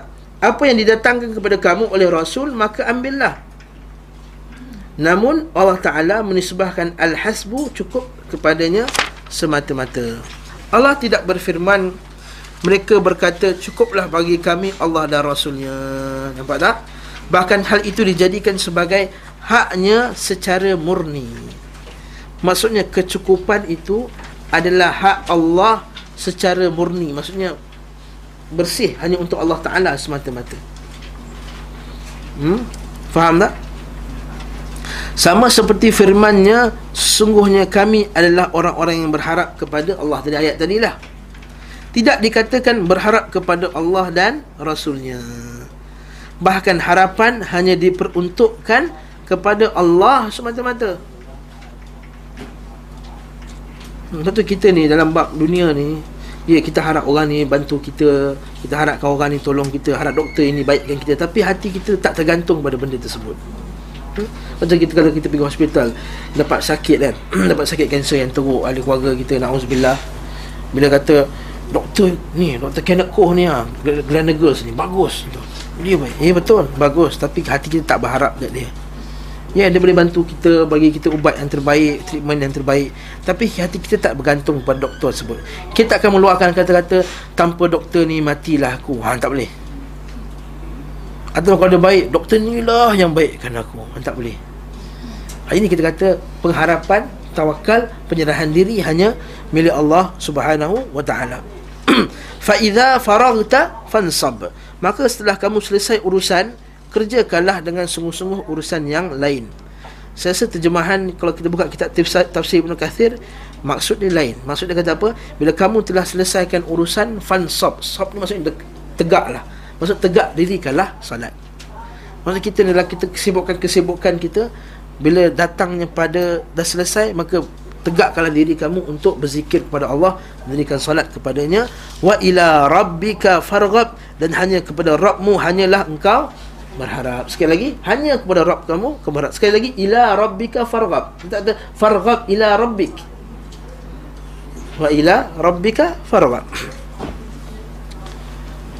raghbah pengharapan tawakal inabah kembali dan al-hasbu cukup hanyalah diperuntukkan kepada Allah Subhanahu wa taala semata-mata. Ha inilah maksud belajar akidah. Belajar tauhid, belajar tauhid bukan hanya apa sifat 20 tu je. Ha? Ini yang kita nak. Kita nakkan ini tauhid ibadah yang kita nak. Iaitu segala hati, jiwa, perasaan kita hanya untuk Allah Subhanahu wa taala. Sebagaimana halnya ibadat, takwa dan sujud hanyalah untuk Allah taala semata-mata. Sebab tu kita tak boleh sujud kepada makhluk. Bahkan sebagian ulama memandang bahawa kalau kita tunduk-tunduk kepala tu pun dia tak kasih. Pernah sekali saya jumpa Dr. Abdul Aziz Al-Aqil. Masyarakat akidah di Universiti Madinah. Kita orang Melayu kan bila jumpa ustaz yang besar sikit kita kata Assalamualaikum ustaz.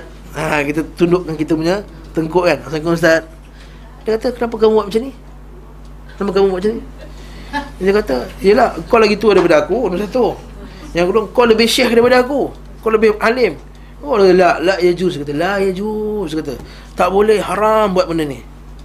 Nabi tak kasih kita inhina tunduk pada makhluk. Salam macam ni. Sekali lagi saya salam saya terbuat sekali lagi. Kenapa kau buat lagi? kita, kita terbiasa kan. Kata kenapa kau buat eh? Jangan. Tegak gitu pun. okay. Salam macam biasa. Saya cakap kat dia, adakah ibu bapa pun termasuk juga? Kata, ibu bapa pun termasuk. Rasul pun tak boleh macam tu Rasul pun tak boleh macam tu Kan ibu bapak kena Ha, habis tu kalau cium, ha, cium tak ada masalah. Jadi kalau kita salam untuk cium itu tak ada masalah. Maksudnya kita bukan tunduk untuk untuk cium. Assalamualaikum mak, cium tangan dia. Ha? Maksud kita nak cium tangan dia bukan kita nak tunduk. Ha, angkat tangan ke apa ke macam-macam cara lah. Jangan tunduk. Jangan sujud. Jangan rukuk kat dia. Wallahu taala alam bisawab. Jangan tanya lebih cukup kat situ. Saya sampaikan apa yang saya saya tahu je. Dan saya tak buat lah benda tu. Allah Ta'ala sebut lagi Begitu pula nazar dan sumpah Ah, ha, Sumpah tak boleh sumpah dengan makhluk kan? Macam lagu uh, And I swear tu. By the moon and the star and the sky tu kan. Ha? Tu dulu-dulu lah. Zaman jahiliah nyanyi dulu. Ha? Nazar. Nazar kepada makhluk juga tak boleh. Apa Contoh apa nazar kepada makhluk? Apa contoh nazar kepada makhluk? Yang saya tahu Seperti zaman sekarang ni Seperti orang yang pergi ke kubur-kubur para wali ni Kata wahai wali sekian Kalaulah kau perkenankan doa aku Anak aku dapat SPM 17A1 17A Maka aku akan Maka aku akan Aku janji Aku akan tambah lampu lagi kubur kau ni. Ha. Aku akan tambah lagi ni Bunga-bunga. Nazar tak tu? Nazar sebab dia sumpah. Dia dah berjanji. Nazar ni mewajibkan ke atas benda dia benda yang tak wajib. Itu nazar Ini nazar syirik. Nazar kepada makhluk. Kita patut nazar kepada Allah. Ya Allah ya Tuanku Aku nazar bulan Muharram ni aku nak puasa. Ha, Itu nazar. Itu nazar yang sunnah lah. Nazar yang makruh macam mana?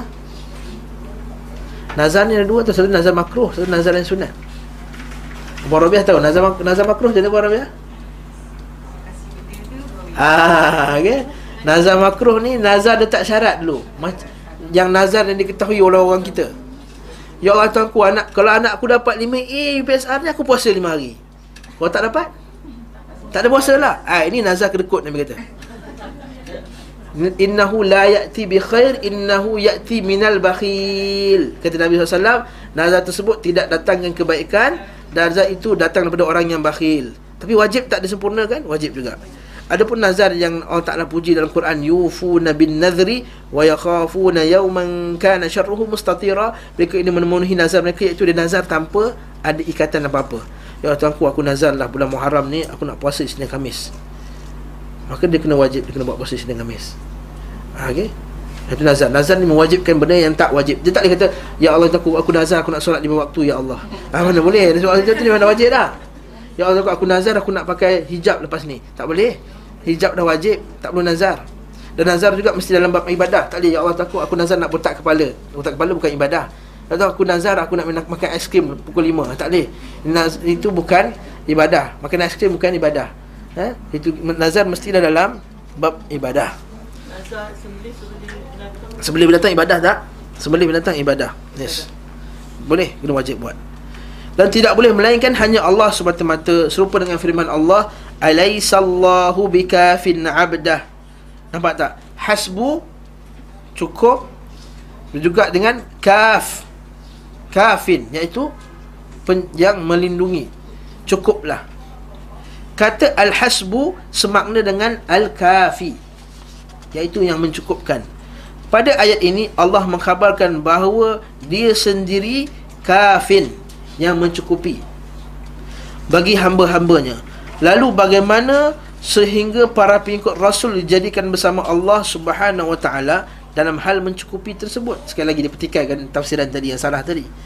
Dalil-dalil yang menunjukkan kebatilan penakwilan rosak ini sangat banyak dan tidak dapat disebutkan di suatu ini tempat ini satu persatu. Nampak tak?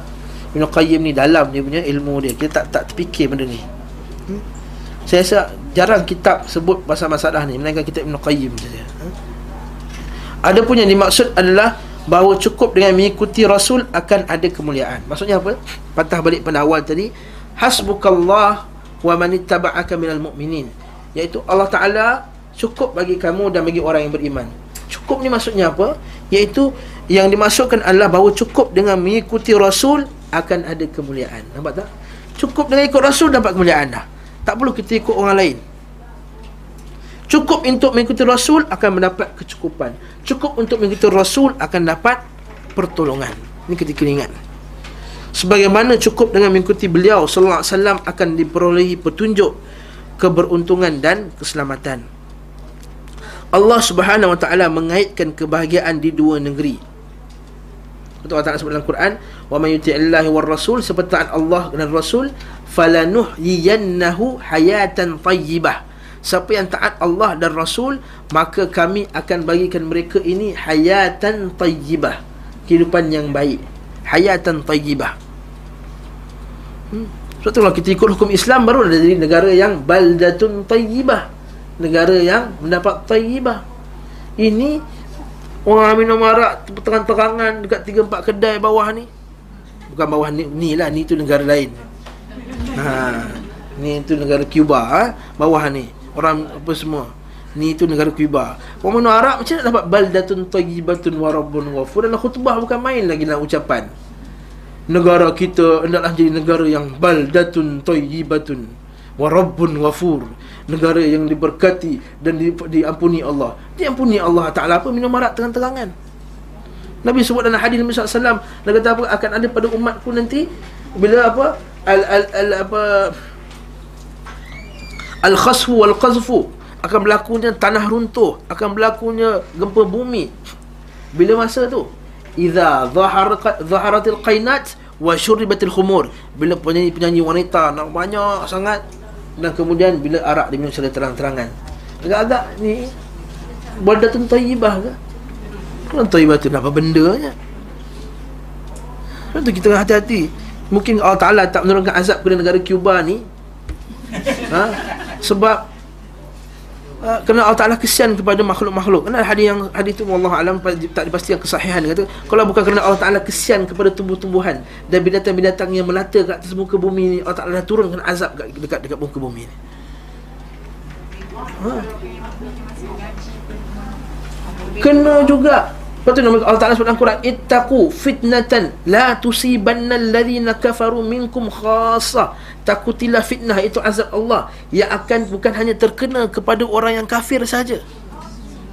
Semua kena. Dalam hadis sahih Lepas tu kita terkena fitnah tak? Tu anak-anak kita terkena fitnah. Anak-anak saya pernah tahu dah nyanyi lagu Aku kini jadi orang kaya tu. Aku tak pernah ajar anak aku nyanyi lagu tu. Dulu aku miskin sekarang Alhamdulillah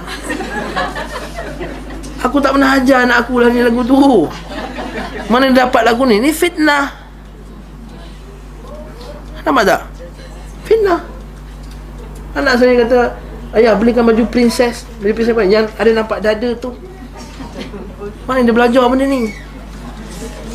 Yang nampak dada. Allah Akbar anak ustaz minta dada. Yang nampak dada.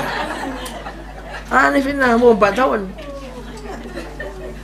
Ini ada fitnah Sekarang takutlah Ini fitnah bukan kena kita je Anak-anak kita ha, Ini waktu kita Takut fitnah ni Azab ni bukan maksudnya azab Azab tu saja. Azab ni uh, Bahaya Penyakit Keamanan. Kita aman tak sekarang? Mana aman? Takut. Kenal dulu anak saya Dulu kita 7 tahun Boleh pergi kedai tak? Naik basikal. Masuk longkang Keluar longkang Masuk longkang Keluar longkang. Cari spider Nak main laga spider. Sekarang ni kita nak terlepas sekejap dekat pasar raya tu. Mana anak aku anak tu? Oh, kat belakang ni sebenarnya. Tahu tak? Kan kita kan kopi pasar raya. Mana mana mana mana. Kali orang tergelak kan belakang lah. Sebab apa? Takut tu tak? Ini kita kata ketakutan ni salah satu ujian. Wala nabluwannakum bi syai'in minal khawfi wal ju'i wa naqsi minal amwal. Nampak tak? Ju' kelaparan, naqsi minal amwal, mati wal anfusi wath thamarat. Takut. Dulu kita boleh masuk taman semua tak dijaga. Sekarang bukan main dengan jaganya kena bagi. Yang jadi jaga tu pula tak tahu cakap Melayu pula tu. Ha. Aman ke ni? Ha ni tak aman. Ini fitnah juga. Tu kita takutilah fitnah yang tak terkena pada kamu ni bukan hanya pada orang kafir saja. Kita juga terkena fitnah ini. Fitnah yang teruk ni dan bukan bukan sekadar fitnah-fitnah ni banyak lagi fitnah ya. Ialah fitnah kesesatan, Ha, kita jangan sangka kita sekarang ni Alhamdulillah tak, saya tak kena apa-apa pun ya Allah. Kita selesa tengah makan, minum. Kita tak sedar kita Sedangkan fitnah telah masuk dalam rumah kita. Seperti kata Nabi SAW Kamawaqi'il qatri Seperti mana hujan turun. Nabi SAW dan hadis-hadis yang sahih berkata, in, uh, kata Nabi SAW dia kata Aku naik Nabi naik salah satu tembok dari tembok-tembok bandar Madinah. Min automin min atamin Madinah. Kena Nabi kata Hal tarawna ma ara Adakah kamu nampak apa yang aku nampak Ya Rasulullah aku tak nampak Kata Inni ara al-fitnat tanzilu alaikum kama waqi' al-qatri aku nampak fitnah turun kat atas muka rumah kamu ni macam hujan turun banyak mengumum kat kita. Ini kita kata kita tak sedar sebab kita tak tahu berkenaan dengan hadis-hadis fitnah ini. Itu kita kena mengaji. Kat tempat ni kata tak ada yang memberi kita keselamatan melainkan ikut sunnah Nabi SAW dengan mengikuti beliau SAW dan menjadikan pula kesengsaraan pada dua negeri dengan menyelisihi petunjuknya. Nah. Dua negeri itu sudah apa dia?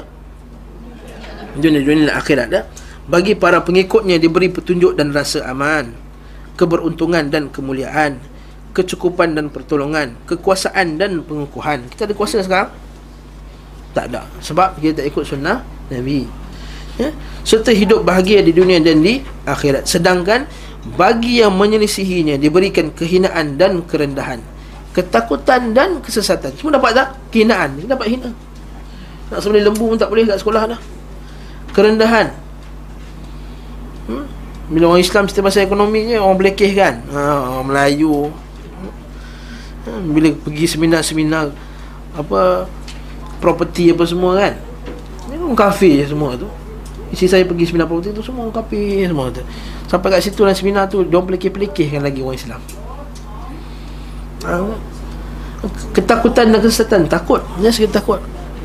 Takut sesat. Dan kesesatan Pengabaian Diabaikan Allah Ta'ala Dan kesengsaraan Di dunia dan di akhirat. Semua kena kita. Tu kita kata mungkin Allah Ta'ala nak kena kat kita Benda ni semua Sebab Allah Ta'ala nak bagi tahu kita Kita ni tak ikut sunnah lagi. Tak ikut sunnah Betul-betul lagi. Betul Rasulullah SAW telah bersumpah. Walladhi nafsi biyadih Kata Nabi. Demi jiwaku yang berada di tanganku. La yu'minu ahadukum. Tidak akan bersempurna iman seseorang kamu Hatta akuna Ahabba ilaihi. Sehingga aku ni Beliau lebih cintai Manusia tu lebih cintai Min wala walidihi Wa waladihi Wan nasi ajma'in. Lebih dicintai daripada orang tuanya Anaknya Dan manusia seluruhnya. Allah Ta'ala telah bersumpah pula bahawa tidak beriman orang yang tidak menjadikan beliau sebagai hakim pemutus dalam segala perkara yang diperselisihkan. Ini masalah lagi tak ikut sunnah. Yang kedua bila kita berselisih tentang suatu perkara kita tidak mengembalikannya kepada Quran dan sunnah. Kita bergaduh kita cop orang tu ha? bila kita kata asal puak tu tak nak baca doa awal tahun? Kita baca cara penyelesaian dia macam mana? Wah. Puak-puak tu puak-puak wahabi ha, senang je cara penyelesaian dia. Bukannya dia bawa Al-Quran dengan sunnah kat depan Mari kita bincang dalil, nas. Bahkan disebarkan pula hadis-hadis palsu. Disebarkan pula hadis-hadis yang tak sahih Berkenaan dengan amalan ni. Dan berharap orang semua akan ber, akan berpegang kepada hadis-hadis yang palsu tadi Hasya wa kalla na'udzubillah min Semoga Allah Ta'ala melindungi kita daripada perkara tersebut. Zaman Nabi SAW Seorang lelaki telah menipu hadis palsu. Dia nak kahwin dengan satu perempuan ni. Ini disebut oleh Ibn Taymiyah dalam kitab dia. Nak kau satu perempuan ni masuk Minang. Bila masuk Minang lelaki perempuan semua tak nak kahwin dengan dia. Sekali lagi dia datang dia kata Rasul bagi tahu suruh kahwinkan anak kau dengan aku. Ha, Rasul bagi tahu dia tipu. Menipu atas kata Nabi. Dia kahwinkan. Akhirnya berlaku perkahwinan tersebut.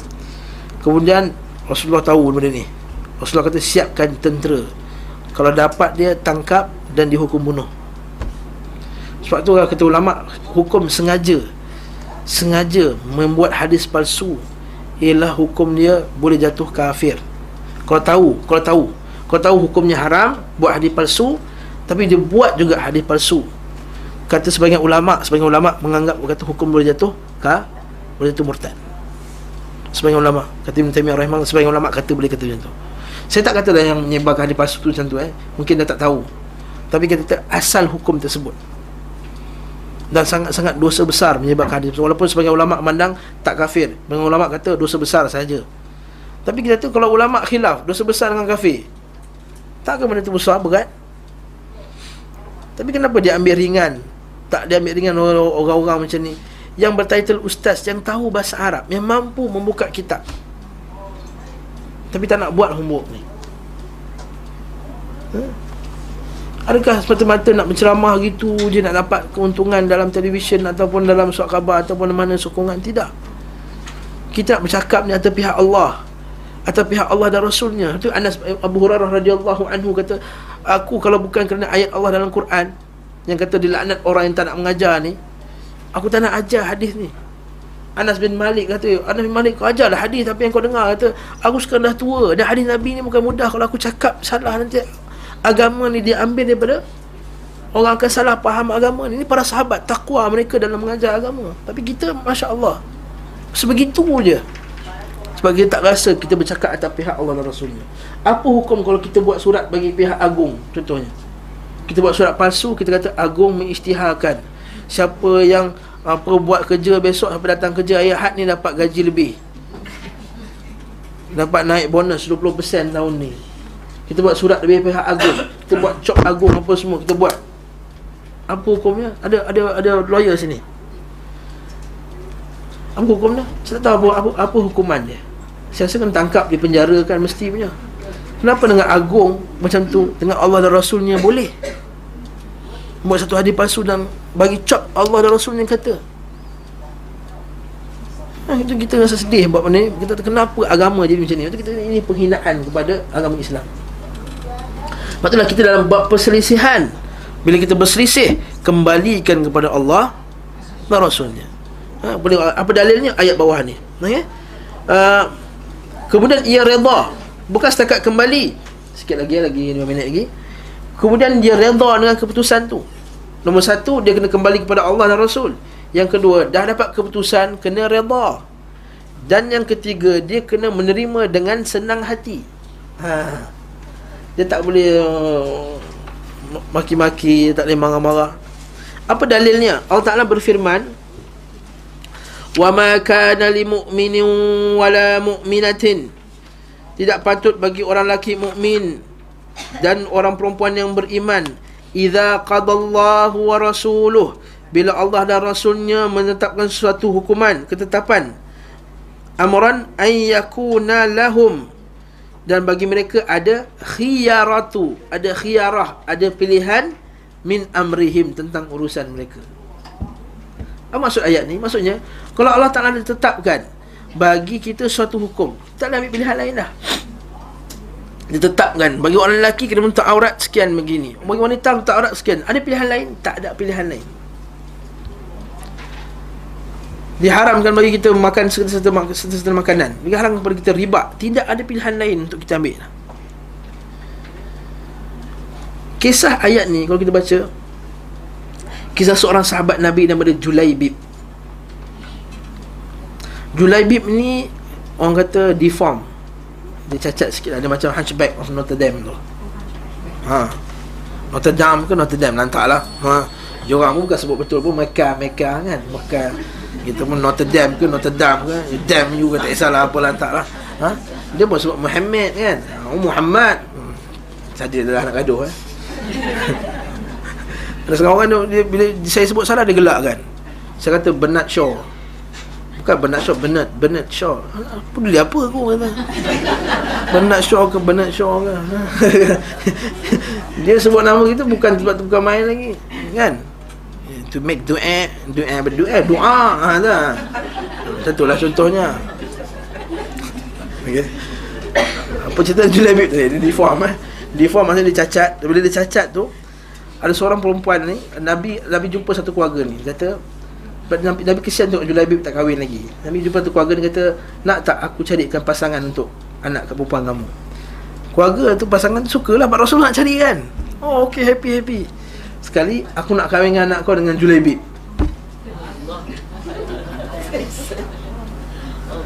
Suami isteri tu kata tak apa Kita meeting dulu. Ha, Biasalah alasan biasa lah tu ha? Mesyuarat dulu. Dia kata dia, dia, dia, dia, kata Macam mana kami nak bagi anak anak aku dekat lelaki macam tu Sedangkan sebelum ni ada laki-laki lain yang kita telah tolak yang lebih baik daripada Julaibib. Sekian dan sekian. Anak perempuan si laki ni pasangan ni dia beriman pada Allah dan hari kiamat. Dia faham ayat ni kata tidakkah bila Allah dan Rasul ni buat keputusan tidak ada pilihan yang lain Lalu dia redha dan dia kahwin dengan Julabib ni dan Julabib mati syahid dan dia Julabib ni diangkat uh, apa Nabi sendiri yang uruskan mayat dia sini. Maknanya dia dapat isteri sebagai seorang isteri pada orang yang yang syahid. Maksudnya kerana Nabi Nabi Nabi hadis Nabi SAW kata seorang isteri itu akan bersama suami yang terakhir. Maksudnya dia bersama dengan Julabib akhirat kelak. Nampak tak? Ini kita kata kesan. Dalam bab ini, dalam bab memilih perkahwinan pun tak boleh nak ambil pilihan lain apatah lagi dalam bab-bab yang lebih besar bab-bab lebih besar bab-bab hukuman bab hukuman tak kata kesalah pesalah pesalah jenayah tu kalau tuan-tuan ada masa tuan-tuan buka YouTube dengar ucapan uh, Tuanku Raja uh, Brunei sangat cantik dia punya ucapan bila dia kata dia buat hukum hudud tu ha? dia kata kita ni tidak ada pilihan untuk mengikut perintah Allah SWT cantik dia kata kalau kita ada pilihan lah dia kata kalau kita kata kita tak ada masa lagi, kita tunggu dulu, tunggu dulu. Macam mana kita nak menghadap Allah Subhanahu Wa Taala nanti? Bila kita di hadapan Allah nak kata tunggu dulu, tunggu dulu. Ha, ini orang yang millionaire juta-juta ringgit semua ada dalam dunia di bawah di bawah tangan dia. Nampak? Dia nak patuh pada perintah Allah. Tu kita jangan jadi miskin di dunia dan miskin di akhirat. Ada orang yang kaya dunia, kaya akhirat. Ada yang miskin dunia, kaya akhirat. Jangan jadi kita miskin dunia, miskin akhirat. Nauzubillah min zalik. Wallahu ta'ala alam bisawab Cukuplah setakat ni Kita jumpa lagi menghadapan Biiznillah InsyaAllah uh, Banyak lagi introduction Kemudian kita akan tengok bab lepas ni ialah Bab pemilihan Iaitu kenapa Allah Ta'ala Layak hanya Allah Ta'ala saja yang memilih Yang terbaik untuk kita. Uh, Kita akan tengok nanti ya. Ada waktu yang terbaik uh, Hanya Allah Ta'ala yang telah memilih terbaik Untuk kita untuk kita lakukan. Wallahu taala alam bisawab subhanakallahumma bihamdika asyhadu an la ilaha illa anta astaghfiruka wa atubu ilaik